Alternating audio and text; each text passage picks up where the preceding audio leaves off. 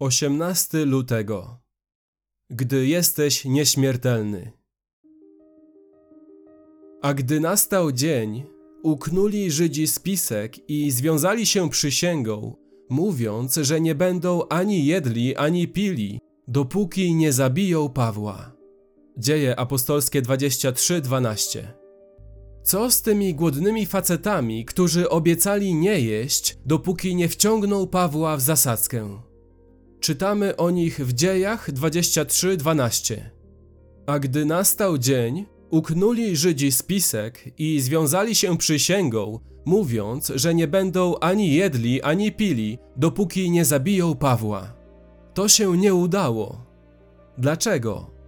Ponieważ nastąpił szereg nieprawdopodobnych wydarzeń. Młodzieniec usłyszał o spisku. Młodzieniec ten był synem siostry Pawła.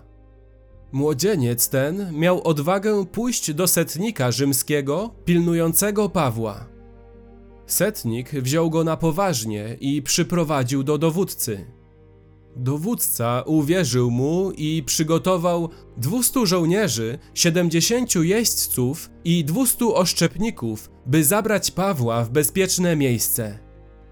Każde z tych wydarzeń było bardzo nieprawdopodobne, dziwne, lecz tak się stało. Co przeoczyli ci głodni mężczyźni leżący w zasadzce? Nie liczyli się z tym, co przytrafiło się Pawłowi tuż przed tym, jak stworzyli swój spisek. Pan objawił się Pawłowi w więzieniu i powiedział: Bądź dobrej myśli bo jak świadczyłeś o mnie w Jerozolimie, tak musisz świadczyć i w Rzymie. Dzieje 23:11.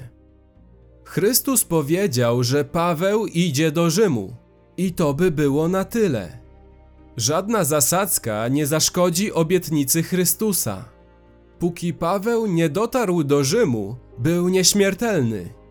Ostateczne świadectwo miało zostać dane i Chrystus dopilnował, aby Paweł je złożył. Ty również masz do złożenia ostateczne świadectwo i jesteś nieśmiertelny, dopóki go nie złożysz.